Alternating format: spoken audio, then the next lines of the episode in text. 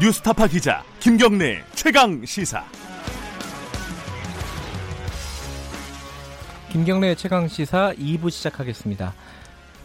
어, 제 타다 관련해서 어, 제가 아니죠 며칠 전에 타다 관련해 가지고 검찰이 어, 소속 그 소카 대표하고 타다 운영사인 VCNC 어, 대표하고 어, 불구속 기소했습니다. 이게 약간 의외였죠. 지금 국토부에서 정확하게 입장 정리를 못 하고 있는 상황이었고 업계 간의 갈등이 있고 그걸 정부가 조정하는 그런 단계인데 이때 이제 검찰이 어 지금 기소로 어, 뭘까 상황을 지금 정리해 버린 이런 상황이 돼 버렸습니다.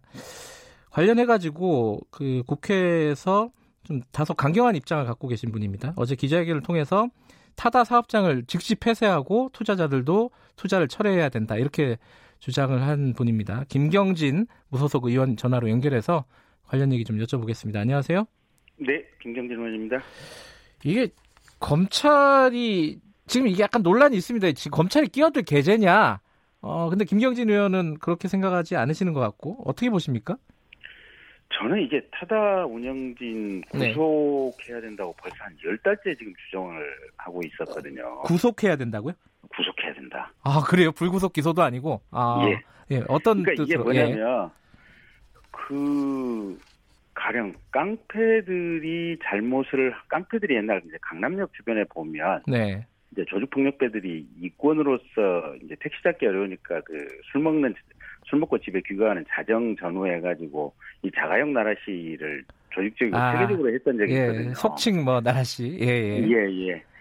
근데 이 타자는 지금 이제 플랫폼 운영사 아니겠습니까 보면. 예.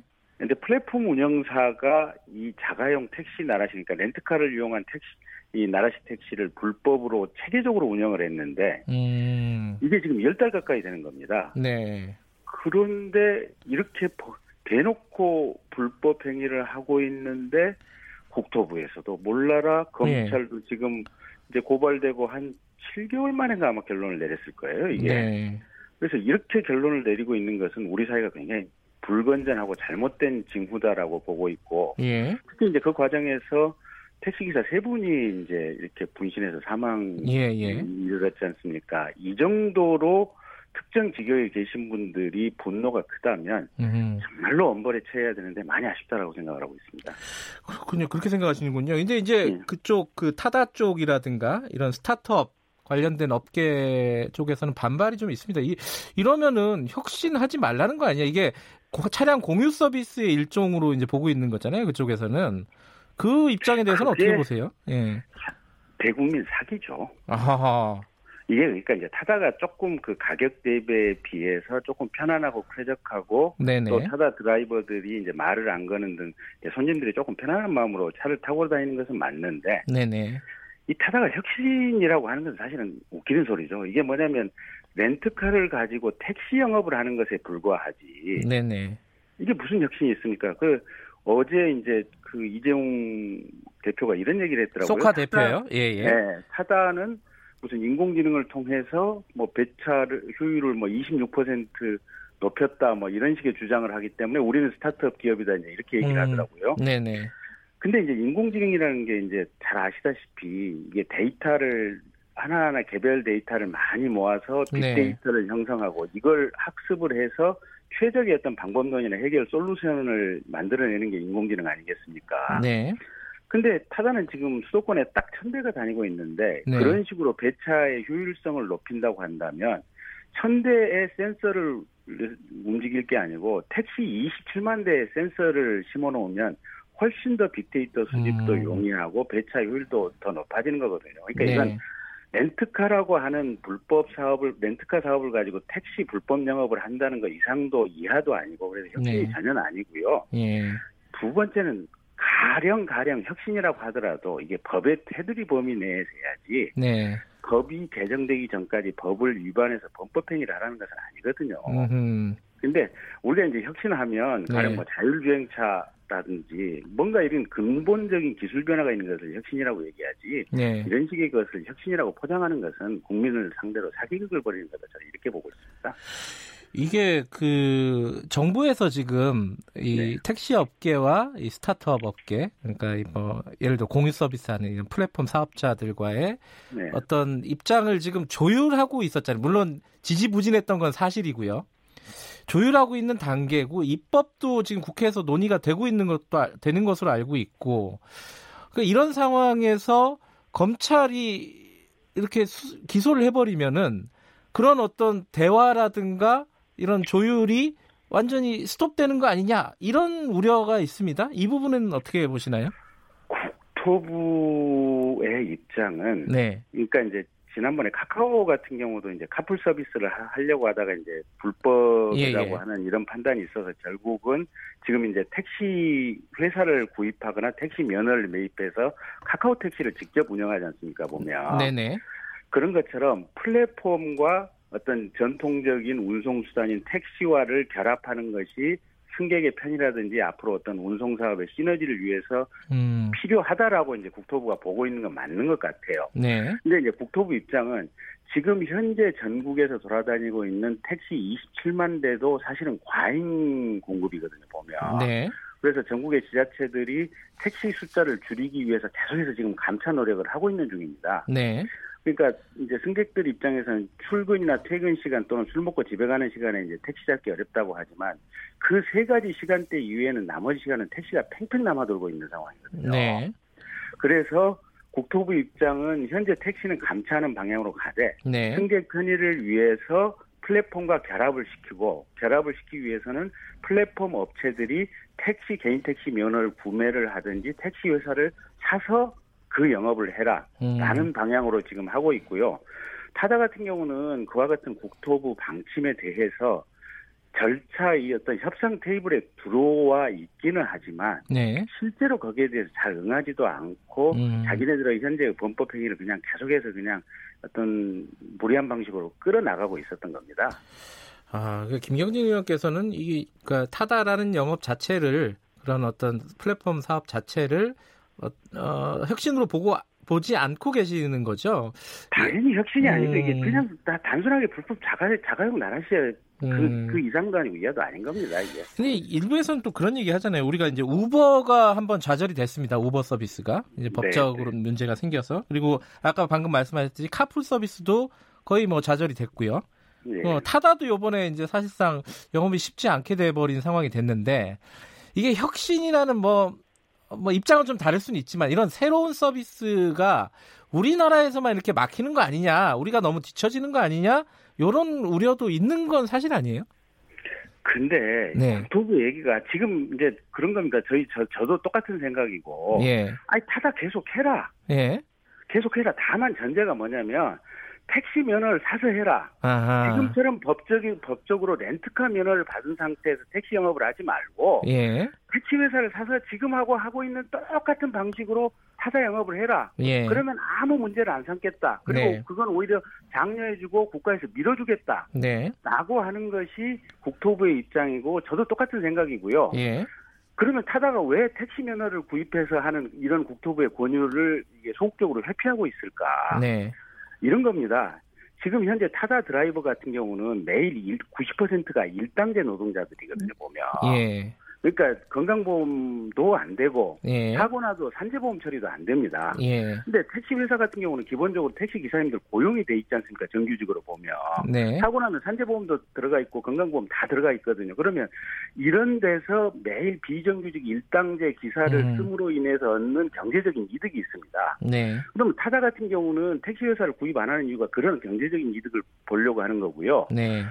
두 번째는 지금 택시 같은 경우는 보면 가스 차량 아닙니까? 예. 근데 타사 차량은 지금 디젤 차량입니다, 보면. 예. 그러니까 어떤 환경과 관련된 어떤 대중 공공 규제도 피하겠다, 지금 이런 음. 문제들이어서 사실은 타다 같은 경우는 법적 규제를 회피해서 렌트카 면허를 가지고 사실상 택시 영업을 해서 그 틈새에서 나오는 경제적인 이득을 취하겠다는 것 이상도 아니고 이하도 아니고 네. 타다의 현재의 서비스가 국민들이 편하고 또 이게 혁신이라면 아 제발 그대로 해주시라. 다만 음. 전제가 뭐냐면 택시 회사를 구입해서 택시 면허를 받는 법적 네. 전제 하에서만 해주시라 예. 이런 부탁인 겁니다. 근데 오히려 어, 국회에서 이거 법을 좀 손질해야 되는 거 아니냐 시대에 에 맞춰서 너무 규제 위주로 가지 말고 요 입장에 대해서는 어떻게 보세요? 아니 지금도 네. 타자를 택시로 한다면 법 손질할 필요도 없는 겁니다. 아, 예. 알겠습니다. 현재 법 체계 범위 내에서 하는 거고 예. 그리고 이제 국토부 쪽에서는 더 나아가서 네. 어차피 택시 서비스와 플랫폼의 어떤 이제 지금 카카오 뭐 이렇게 콜이라든지 팀의 콜이라든지 이런 것들이 있지 않습니까? 네. 이 플랫폼과 택시를 결합하는 것이 상당 정도 국민들에게 편리한 측면이 있으니 이걸 장려하는 방향으로 지금 법과 제도를 개선해서 나아가고 있는 중이고 예. 그래서 거기에 대해서 적극적으로 법 제도 안에서 수능해서 가면 되는 문제인 겁니다. 예.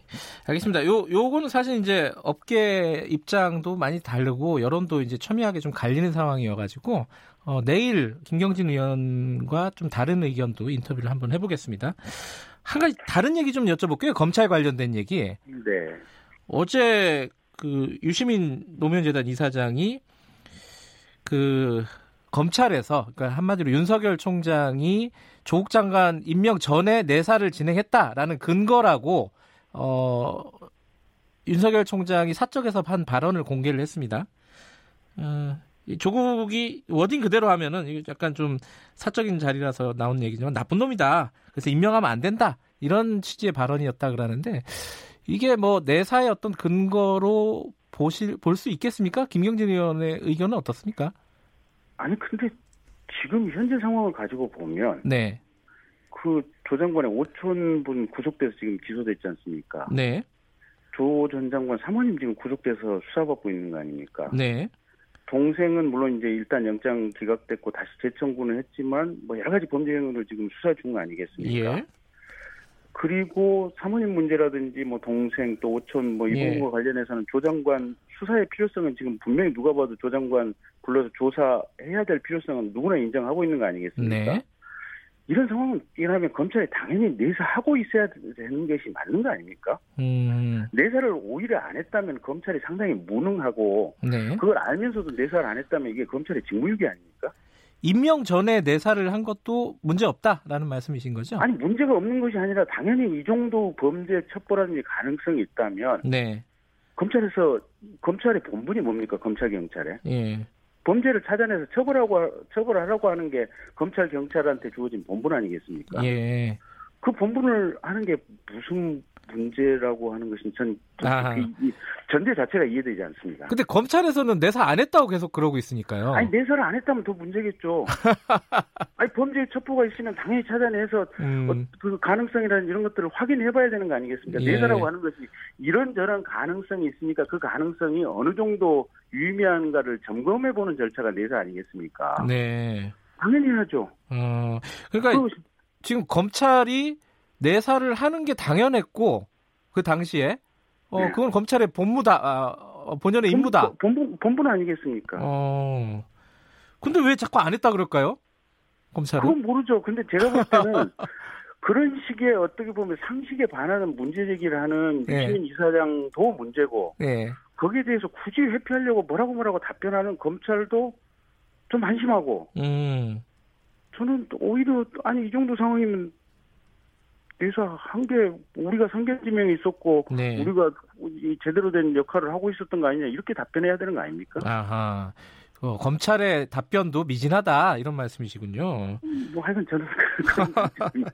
근데 유, 유 이사장이 어제 방송에서 그런 얘기를 했어요. 그러니까 이게 네. 지금 계속되는 어떤 어, 어떤 검찰에 대한 비판적인 시각 중에 하나인데 네. 이게 조폭적인 거다.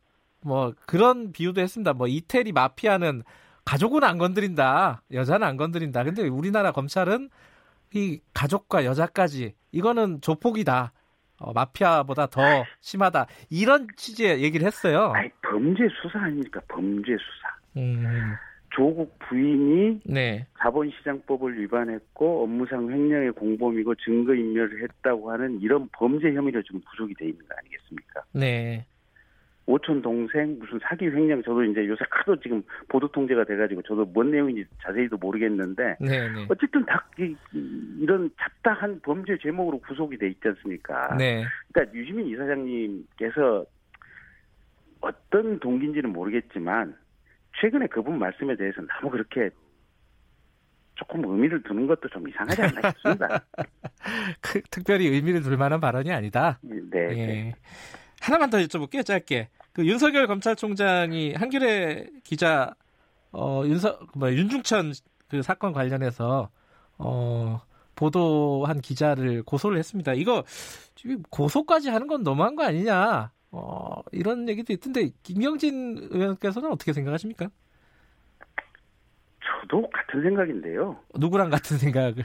고소까지 하는 것은 너무한 아, 거 아니냐라는 예. 하고 같은 말씀하고 이제 큰 틀에서 같은 생각인데. 예. 근데 뭐 청와대 이제 우리가 훨씬 검찰청장보다 권력이 더 세다고 생각하는 청와대도 가짜 뉴스 발본 세곤하라고 그냥 매일 뭘 하는 판이니까 네. 뭐 이해를 못할 바도 아닌데 네.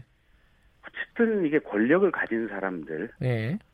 저 같은 경우도 심지어 이게 팩트에 틀린 얘기를 뭐 댓글이나 어디에 써도 네. 이제 그쪽에다가 뭐 보내든지 아니면 뭐 포털사에 대해서 이건 팩트에 틀린 부분이니까 조금 좀 예. 지워달라 뭐 이 정도 얘기를 하지 이걸 가지고 고소를 하거나 거기에 대해서 무슨 이게 무슨 이게 잘못입니다라고 무슨 메일을 보내거나 이게 안 하거든요 보면 아. 그러니까 권력을 가진 사람들은 옛날 조국 장관이 참 말 잘하십니다 보면 권력자들은 어떤 비난이나 비판이 있어도 웬만하면 좀 참아야 된다고. 알겠습니다. 아, 네, 오늘 네. 인터뷰 재밌네요. 예, 오늘 말씀 네. 감사합니다. 네, 고맙습니다. 예, 김경진 의원이었습니다.